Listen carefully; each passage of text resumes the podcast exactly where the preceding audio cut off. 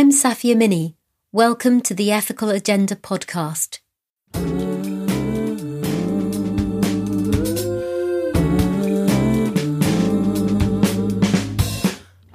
Welcome to the Ethical Podcast. Delighted to have Sarah Corbett, the founder of Craftivist Collective, on the podcast today. I'm particularly excited with this the shared history that we both have of, of activism and craft. And it's so interesting reading your book just to, to see the parallel. My grandmother was uh, an embroidery designer, but, but couldn't, couldn't make uh, a livelihood uh, on with embroidery, but then became a social entrepreneur uh, and then later on a, um, a publisher and, and bookseller it's very very interesting to see you know you you also come from a religious family yeah. originally um, my great grandfather was a minister mine uh, too. So, so, so very very interesting. There are these um, similarities even though we are a generation apart. Tell me a little bit about your background if you would um, and then how you came into craft uh, as as a tool uh, of, of activism yeah, so I, I grew up in a very low income area in the UK, which is sadly still the fourth most deprived ward in the UK, which is in West Everton in Liverpool. Um, so seeing inequality, you know, firsthand of people not getting jobs with the postcode that we lived in for you know really mouldy housing so people getting very ill. Um, malnutrition which people often don't think happens in the UK but it does. Um, so seeing it firsthand my dad's a local minister still there which is quite unusual. They normally move around. My mum was a nurse and then a full-time mum and then now she's a politician a local politician. So I, we always grew up around the kitchen table talking about social change what we could change locally. Locally, so, you know, squatting in social housing age three to save them from demolition, which we won.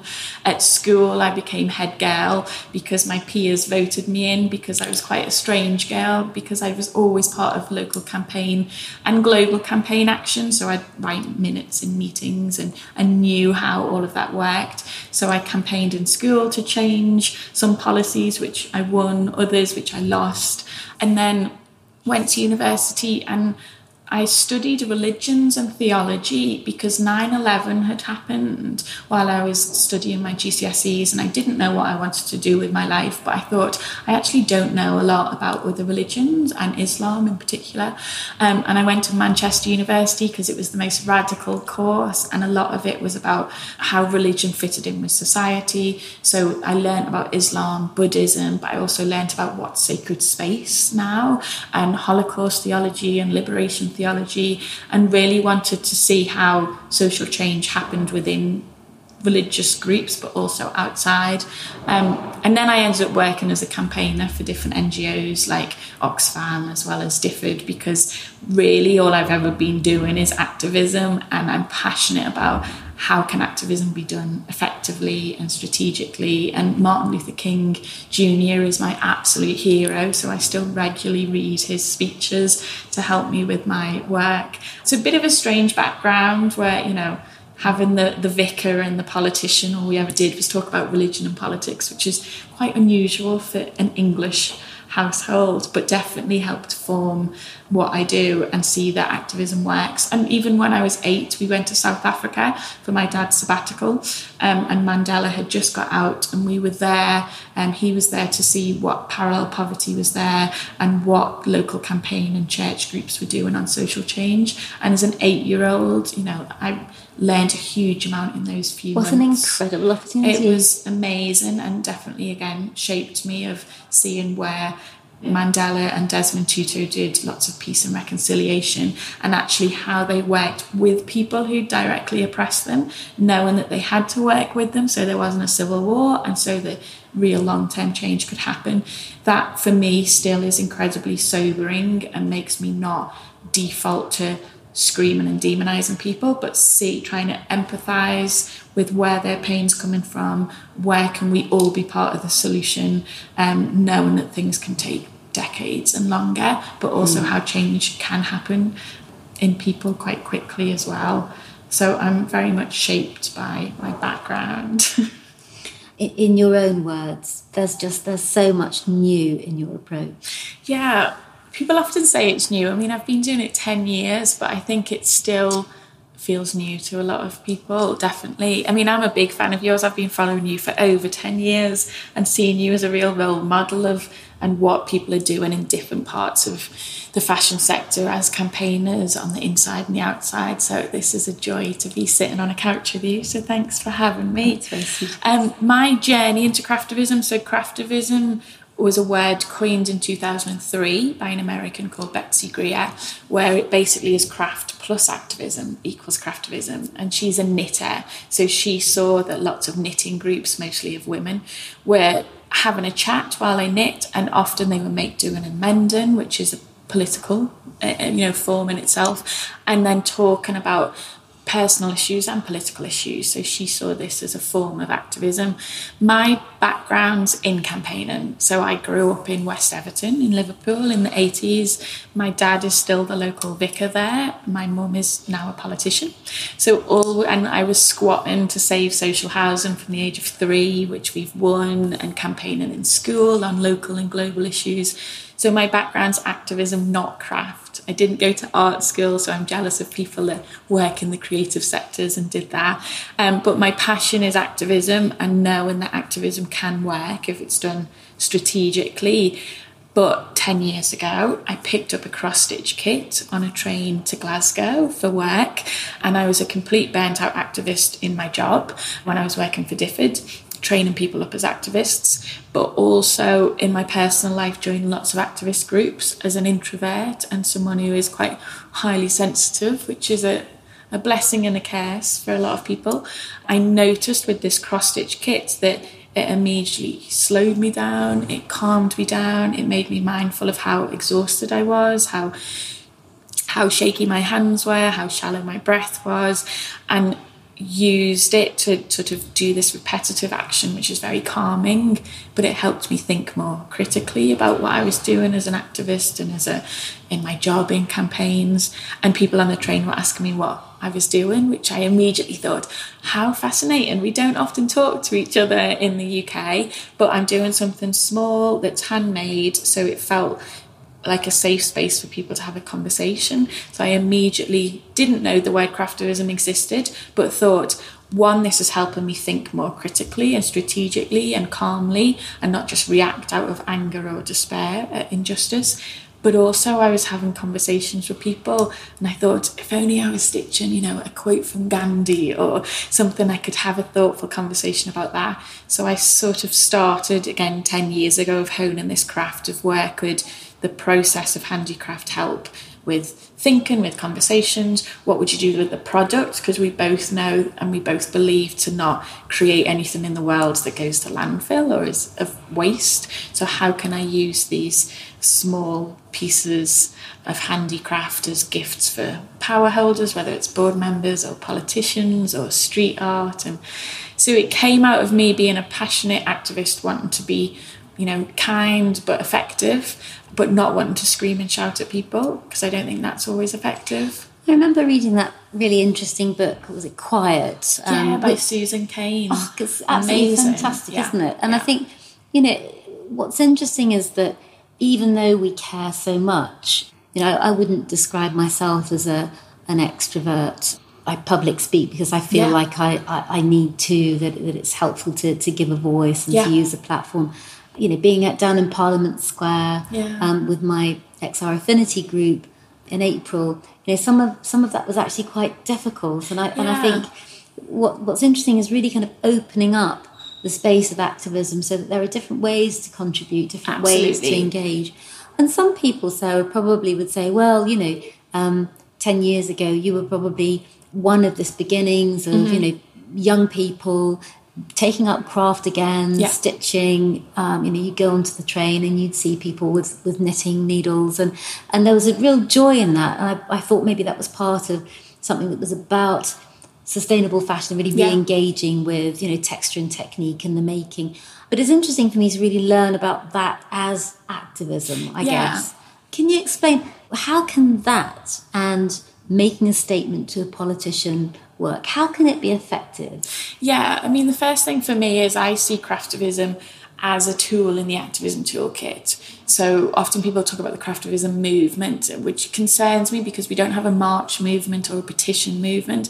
I think craft is a really useful tool in the activism toolkit, not to replace other forms of activism. I still go on some marches where they have a very clear goal and demand um, and have got accountability. Some marches are more vague or might be quite demonizing, which I won't go on. So I still go on some things. I still sign petitions. I still have very boring meetings with politicians and and you know power holders where there's no craft involved because they're still important. But I think with craftivism, for me, the activism always comes first, and the craft is the tool, not the taskmaster. So, you know, craftivism is a bit like the word punk. You've got all these different, bit like you know punk music. You've got all these different bands that sound very different. Craftivism is the same. If you Google it, you'll find lots of different things. What I focus on is where can it be of most use. So you could make a giant handmade banner and take on a march. That's craftivism.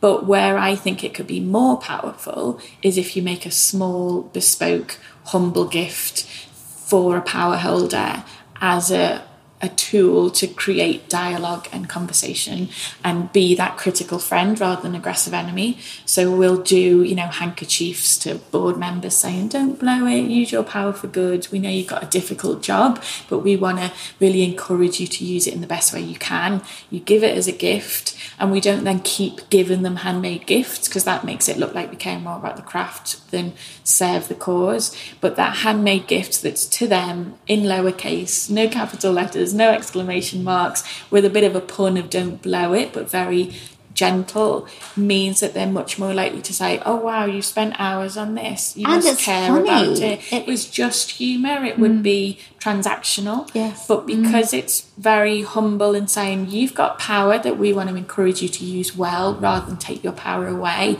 And it creates these conversations and long lasting relationships where people have made them for their senators, their MPs, local business leaders to build a relationship with to then say, what are you doing on climate crisis? What are you doing on you know workers rights? How can i encourage you in your position of power not to blow it but be the best person you can in that role? Just by this one handmade item as a catalyst for those connections and conversations but not as a you know for me it's the process and the product that are really powerful for long lasting change rather than just for quick transactional um, actions. And how many? I mean, it's, it's, obviously it's difficult because there are many factors that are involved in any any power holder as you as you yeah. describe them. But if you could give me um, some examples of where you know you can be really quite sure that that that did tip. Yeah, I mean, it is hard to be sure about anything, and often you're told that you haven't had an impact if you have, or vice versa. But there's a few over the years that we can say for definite and being told it's had impact. So WWF, not the wrestling, used our 10 point Craftivist Collective manifesto to create a campaign in Spain that was about changing the law to protect migrating birds. And the head of campaigns emailed me saying, Don't know if you realise, but we, we used your manifesto and it worked and we changed the law, which is incredible. Wow. Um, and it's all about gentle protest, which is not about being passive or weak, but doing stuff carefully and compassionately um, and not big and loud, but often quite quiet. Can you give intimate. me another one? Yeah, and then another one is um, probably our most famous was we um, encouraged Marks and Spencers, one of the biggest brands in the UK and, and the world now, to pay the living wage, um, which they hadn't previously. So we gave them bespoke gifts at as shareholders. I got um, just 14 people to give one gift each to the 14 board members to ask them for a meeting to discuss the living wage, which for three years campaigners had tried all traditional campaigning and got not got anywhere. And we had five week brief of the AGMs coming up um, from the Living Wage Foundation and Share Action to say, you've got five weeks, can you do something? Because all of our traditional campaigning isn't working. We keep asking for one meeting with the CEO and we're getting nowhere. So I had five weeks and I thought, well, who's above the CEO, the board members.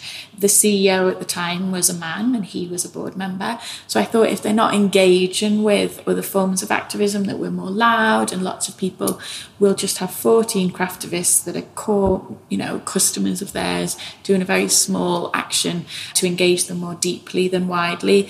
And we got our meeting after giving them these gifts at the AGM. And for 10 months we had very um, long meetings with them about them saying we can't pay the living wage. And we'd say okay well what are the barriers and can we come back with possible solutions? So very quiet very um, careful to show them that we weren't trying to be demanding but we were being helpful. And after 10 months they announced they were paying the living wage to 50,000 staff so we went back to the AGM, and the chair of the board actually took me aside, um, which he didn't have to, and quietly said it was the most powerful campaign they'd experienced, wow. and they wouldn't have paid the living wage without the way that we'd engaged them. That's incredible. Which you don't normally get told that. Um, so and that's the fifty thousand staff in the UK. Yeah, yeah. In the in the book where people were on the minimum wage and they increased the wage, and you know our goal was that they'd be accredited living wage employers, which they're not, but that's still part of the campaign. But I think if we hadn't made them these bespoke gifts, that we wrote handwritten letters to go alongside them saying, as customers of yours, we love your company.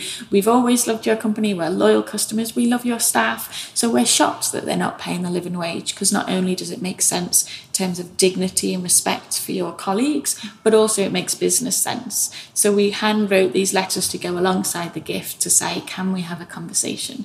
So very different to what you expect activism to be quick, loud, aggressive, mm. Visual. It was very, a lot of it was secret. We didn't share on social media to build a relationship with them. And then also, I get so many amazing emails from people and letters saying how by taking part in one of our workshops or events or by using our kits that they might have been given as a gift or they've bought from the website of how it's it really has changed their mind or it's changed their habits or it's helped them engage in activism where they didn't think they could whether they're highly sensitive people or introverts or burnt out or on their own and have anxiety. You know for me if if we weren't helping to change laws and policies and hearts and minds, I wouldn't be doing this. I don't do it because I love craft. I do it because it genuinely adds to the activism toolkit alongside the other forms that we still need, that both of us still take part in. And you've been an activist since the age of three, I think you described yeah, my, in your book. Yeah, so yeah my mum said I was an activist in the womb because we were always yes. always in community meetings and always yeah involved in in campaigns. I'm going to very quickly um, tell the podcast listeners your manifesto, uh, the Craftivist manifesto. Um, one, to, to be a tortoise, yeah. um, to really slow down, um, being mindful in your activism. Uh, two, to use craft as your tool. Three, solidarity, not sympathy. And I'd love to come and talk, talk a little yeah. bit more about that. Four, find comfort in contemplation. Five, um, empathy never points fingers. So no blaming. No blaming person. and shaming. No. no. Six, small and beautiful. Seven, humility holds the key. Eight, provoke, don't preach. Nine, embrace positivity. And ten, make the change you wish to see. That's a really lovely, um, I think, a lovely synopsis, and so much that's um, you know very much covered in in the how to and the activism and the support that um, that's come behind behind what you do is is, is so clear um, in, in really showing these are actually highly desirable approaches to the kinds of problems that we have today. But for me, it's all all of my stuff's rooted in neuroscience and psychology and how we use the senses. So it's not like, oh, it would be nice to be positive. It's actually, well, if we want to engage people deeply and help them change themselves and help us change these systems and structures that you know activism is about changing system structures cultures and behaviors it's not about putting a plaster on a wound of emergency relief so we don't do donation we don't do fundraising or just awareness raising it's about trying to change these core problems. And so much of that, we need to look at how our brains work for us to see how do we change ourselves to help change systems as well. So, you know, using your hands, it calms you down and it actually helps you focus to think more critically and more strategically in a world where everything's so online and we're so distracted by our smartphones and and we can get so angry we need to channel that anger into actual you know strategic action and not just react out of anger and say something we regret or do something we regret. And if we are i mean as humans we go into fight flight or freeze mode as soon as we see something we don't like. We can't physically think about solutions when we're in that mode because our brains won't let us because it's human nature to go into survival mode. So for me, the craft is incredible to help you with that strategy, to give people gifts or to do very small pieces of street art that we do helps people find it. You know, whether they're given a gift, they're more likely to engage with it than being screamed at. What kind of street art are you referring to? yeah, so to? sometimes we do little mini banners which are cross stitched and you hang them off eye level somewhere relevant to the oh, issue. I've seen those up You've and down Brick Lane. Them. I yeah, have. Yeah, yeah, yeah. Yeah, so I used to live off Brick Lane. So um, and there's a little video of that. Mm-hmm. So that's about helping create thought and conversation in people, but they find it rather than you force it in their face. So again, with psychology, is if you feel like you've found something that's off eye level, below eye level level and there's text in it and once you decide to go up to it to read it, you've decided that you want to read it. So you've got a much more open heart and an open mind than if you're screamed at with a megaphone. I do think we still need loud activism outside embassies and parliament where you do have megaphones, but it's not the only way. And if we want people to think for themselves in their own time as well as try and get them to change actions quickly. We need some of these small bits of these seeds. And then we have the mini fashion statements, which are support fashion revolution, which I think you'd appreciate because we both love fashion revolution, um, which do. are about shop dropping. So it's the opposite of shoplifting. So, well, so what happens? You you shop drop this little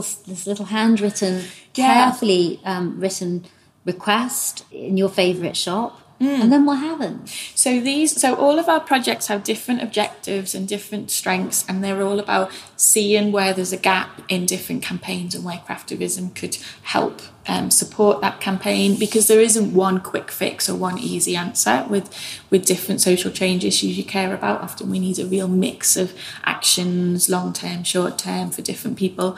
So fashion revolution i love and as soon as they set up after the disaster in bangladesh at rana plaza i loved how it was set up by two fashion designers. I love fashion and i felt very much that i wasn't really allowed to in lots of activist groups and I saw what they were doing was from fashion designers saying to people who love fashion, let's be part of the solution rather than being divisive. But everything at the time they were doing was online of hashtag, you know, who made my clothes mm. to that brand, which I still do every year. But I thought, oh, I think craftivism could really add to their menu of options where for the people who buy in fast fashion stores, um, can we get them involved who might not find Fashion Revolution online or might not feel they can be part of it for different reasons? So I thought, how do we engage them in a non judgmental way, not saying you need to stop buying here and only buy there, especially if you're on a low budget or you've got other barriers.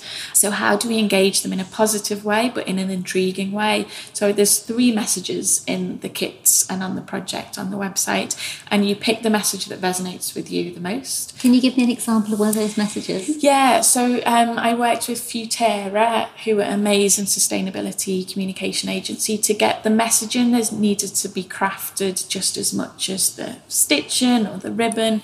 Um, so it's one of the messages is about there's a story behind every item of clothing. And what's the story behind this one? Is it one of joy or is it one of pain? Find out more at Fashrev. And it just has the at Fashrev at the bottom for you to find out ways that you can be part of the revolution. So clothes make up the person. That's quite a responsibility, isn't it? If we are what we wear, then shouldn't we try to make sure that our clothes are made by garment workers who get paid well and treated well with dignity and the planet is not harmed during the making of our clothes? Question mark at Fashrev. So you open the scroll, it's completely anonymous, so you find it in a pocket. You don't have to tell anyone else about it. You read it in your own time because it says open me with a smiley face. So very gentle but intriguing. And then you read it and you might reread it. You might put it in the bin and we don't know the impact of this, but you might keep it. It might hopefully make you want to find out more at Fashion Revolution. And I've had amazing emails from people saying that they've used our kits on their own or with friends or come to one of our workshops. And some of them keep that one scroll out of the 10 in the bottom of their bag to remind themselves to buy more ethically. That's lovely. Or put them in their clothes pockets of their friends. Or we've got little kids who put them in um, the cloakrooms with their teachers to create thought and conversation. So it can go anywhere. And what's great about this project is we do it as a drop in session. So it's a bit quicker than some of the others, but you still, you're not going to write a message you don't agree with. So it sinks in a bit more.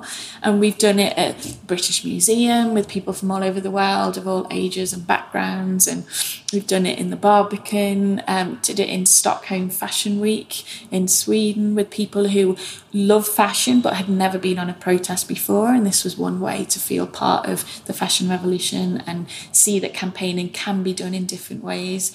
So some of our projects are very to, you know, people who receive our gifts like board members or politicians about long term mm-hmm. engagement. Some are more of the shop dropping little bits and bobs. The mini banners work really well to engage people online as well as offline. So I try and sort of cover different bases. We've got our green hearts you wear on your sleeve to say what you love in the world and how you want to protect it from the climate crisis. So there's lots of different projects you can do in different ways, but all of for me the power is in the detail. So the fact that you said like it looks very luxurious that's a strategy. We don't want it to look cheap and rushed but very much something people want to keep and feel excited mm-hmm. that they found it. And the whole experience all my workshops we have lavender smell we have instrumental music we have grapes for people to share so it creates a safe space for contemplation and conversation. And we remember things more if we engage in two or more senses. Mm-hmm. so whoever finds our little fashion scrolls you have to open the ribbon. You know you're touching something you're reading there. If you're making one of our projects you're using your head hands and heart together so you're more likely to remember the experience than just signing the petition and then you forgot what you've signed. So I do see it as a useful tool in the toolkit, but it's not going to be the fix for everything. We need to see everything holistically and strategically. So, Sarah, can you tell me one of your pieces of activism that you're you're engaging as a craftivist?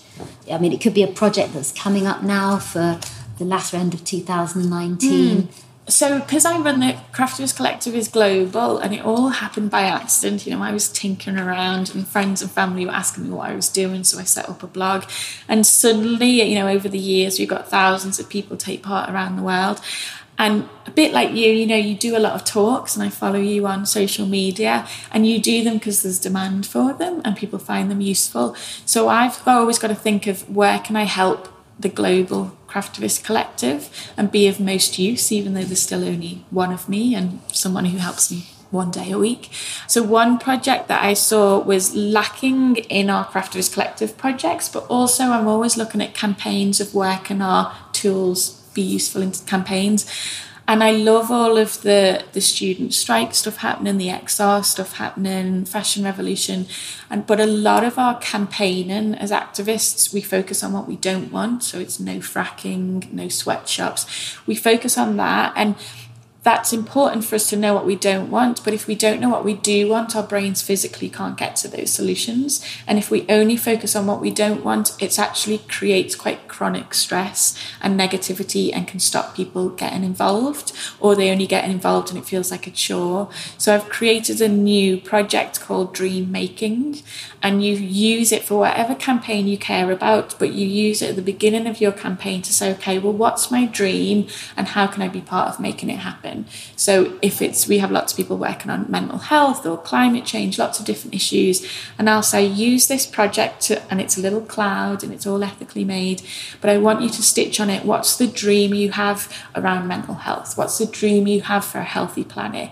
While you're stitching it, we had someone stitching, they wanted, their dream was for um, more children's laughter because they were worried about climate change, especially with, with young people. You know, they're laughing now as toddlers, her grandchildren are laughing, but she's worried about what happens in the future for them. So for her, she was stitching, and you keep it at home. I dare, I dream of more children laughing. So while she was stitching it, she was thinking, how can I help create that dream? What does that dream look like? It sounds like laughter, it looks like a healthy planet, it feels like this, it smells like that. And then your brain starts thinking, how can I be part of that change as an individual, as a, a group member of a campaign group, or as a colleague in work and it's a physical reminder to focus on what you do want in the world rather than what you don't want which actually sustains us. And you know i always talk about how martin luther king said he had a dream. He didn't say he had a complaint. And that dream you know, helped him strive to continue that when he had really hard days. But it also meant people felt they could be part of that dream rather than, um, and part of that solution rather than you're with us or you're, you're against us. So for me, I'm really excited about that about that project, and it'll come out before Christmas as a nice Christmas stocking and a New Year's resolution for people to use. But I feel like a lot of activism, we our default is that survival and what we don't want, and we really need to be thinking about what we do want and how we can be part of that solution. That's really beautifully expressed in some of the lovely things you've you've brought along to show me today. Um, so the beautiful bluebells and um, human being hearts that you wear this heart on your on your sleeve, and so really being part of creating the society that you want to live in, and in the way that um, Rob Hopkins has, has talked in a previous podcast about transition towns movement and, and, and the whole kind of regenerative culture that is just yeah. so key in keeping us sane, keeping us doing all the different types of, of activism that hopefully will deliver uh, a zero carbon society we, by 2025 ideally. And um, we need to, we need activists to, to, sustain each other and not burn out. You know we need it so much now. We are in such a state of emergency but also opportunity that if we bet you know I was a burnt out activist and, and then picked up that cross stitch kit and thought oh could this help me? Um, and I think you know we desperately need people to do activism in a sustainable way for them but in a way that's really exciting and really positive and brings everyone to be part of the solution rather than seeing it as you're with us or against us. I think we, you know, it might sound fluffy and weak and naive, but actually looking at psychology and neuroscience and and well-being of you know we desperately need to focus on what we do want and how we can be part of it rather than just scream and shout at people and we're not going to be able to bring them on the journey with us if we're demonizing them and you know i'm not a board member so it makes sense for me to encourage them to be part of the solution rather than to demonize them where they then or bully them where they might change some stuff but they they don't their heart and mind isn't in it or they then not do it and you've got someone who comes up you know when we topple dictators often you get but people who aren't as who are also just as toxic or mm-hmm. part of the problem so we really ideally we need to bring these people who might be harming people and the planet and say how can we help you be part of the solution with us? Rather than sort of everyone being an enemy. Yes and people will be truly in, engaged won't they? More sincerely engaged than a, a kind of a passive aggressive rather yeah and it makes um, sense resigned you know, it's, it's common short-term sense to, response it's common sense to ask questions and have a mm. conversation with someone respectfully. But with activism, our, our default is often we need to scream, we need to shout, we need to demand things. And yes, we need some of that at certain times in certain contexts, but we also need the quiet conversations. We also need to sit with ourselves and say, Am I part of the problem? Can I be part of the solution? You know, it's not easy and you can't be you know 100% ethical but we can see where we can we can be of best use in the the system change that we want your your lovely book towards the end has has a section that, that uh, I thought was absolutely charming um, called the the well-being clinic oh yeah which is great so again you know really whilst being a craftivist at the same time. Tell me, did you find that as people started coming, joining your workshops, really mm. becoming part of this community of craftivists, did you find that there were a lot of people that were we're just in, you know, it, it really got got into quite a, a, a state. And oh, really, absolutely. Mm. I mean, I set up the Well Making Clinic as a physical thing where the room looks like a doctor's surgery and I have letterpress printed prescriptions Brilliant. and I have one-to-one conversations with people. So it's very intimate with people. And they people, people, are basically in a queue waiting to be seen yeah so they either make an appointment or they queue up. So it depends. We've done it in in Tate Gallery in Liverpool. I've done it in a gallery in Sweden. Um, yeah lots of different places. And what's again, for me, I'm always seeing where can craftivism and gentle protest be useful. And I get a huge amount of people contact me saying, I want to be part of the change I want to see in the world, but I have no idea what to do. Or mm. I've done all this type of activism and I'm burnt out, or it's creating, you know, more hatred than and it's fueling the fire rather than help um, fix things. So I have these one-to-one discussions where we go through okay what is the issue they care about or is it holistic about how they can be the change in different ways? And then i write three things that they can do but very um, realistic within our time constraints and very positive. So it might be read positive news magazine if you're feeling in despair about the world to remind you of the great stuff happening which will actually motivate you more to be yes. part of the change you want to see or Flow magazine to show you the beauty of creativity and mindfulness, or it might be drawing your own power analysis of what power do I have with different people in a context and where can I be of best use. And um, so lots of different activities. So at the back of the book, I felt like it was a natural thing to put in a lot of the questions people have and a lot of the answers people have found really useful in this well making clinic area and showing the prescriptions and everything from you know watch the film Selma to be inspired but also to see how strategic and emotionally intelligent Martin Luther King and his core group were about who to target how to target them or um, yeah certain films to watch or certain actions to take. Um, and people find it really useful. And I want I always want my work to be action focused it's not just we need to learn a lot, but we also then need to take action. So it's very much about here's some things for you to do and to make and to read and to watch, um, and not just here's some information about an awful thing happening in the world, but then not offering solutions. I think there's a a real worry that often we get bombarded with facts and statistics, especially in mainstream media, and then they don't offer constructive ways we can be part of changing it, which means that people do just go into a state of despair. And I really want to help tackle that with my prescriptions and the book and the kits and the tools and and be of use.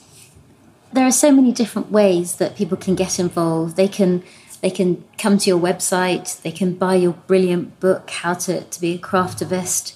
Um, at this time when we're thinking about uh, what, how do we really personalize them and, and make gifting around the Christmas um, period yeah. better.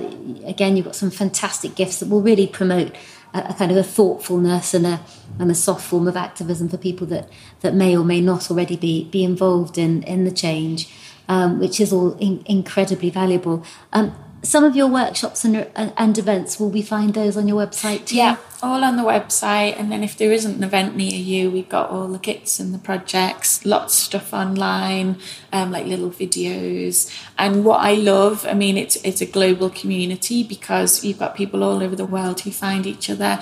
And I love the conversations we have online, whether it's Instagram or Twitter or Facebook. So there's lots of different ways you can be involved on your own without telling anyone else, or as part of a group or a group of friends. And so have a yeah, have a rummage on the website website and see what works for you and where craftivism can be, you know, of use in your activism toolkit and tell us all so we can all encourage you.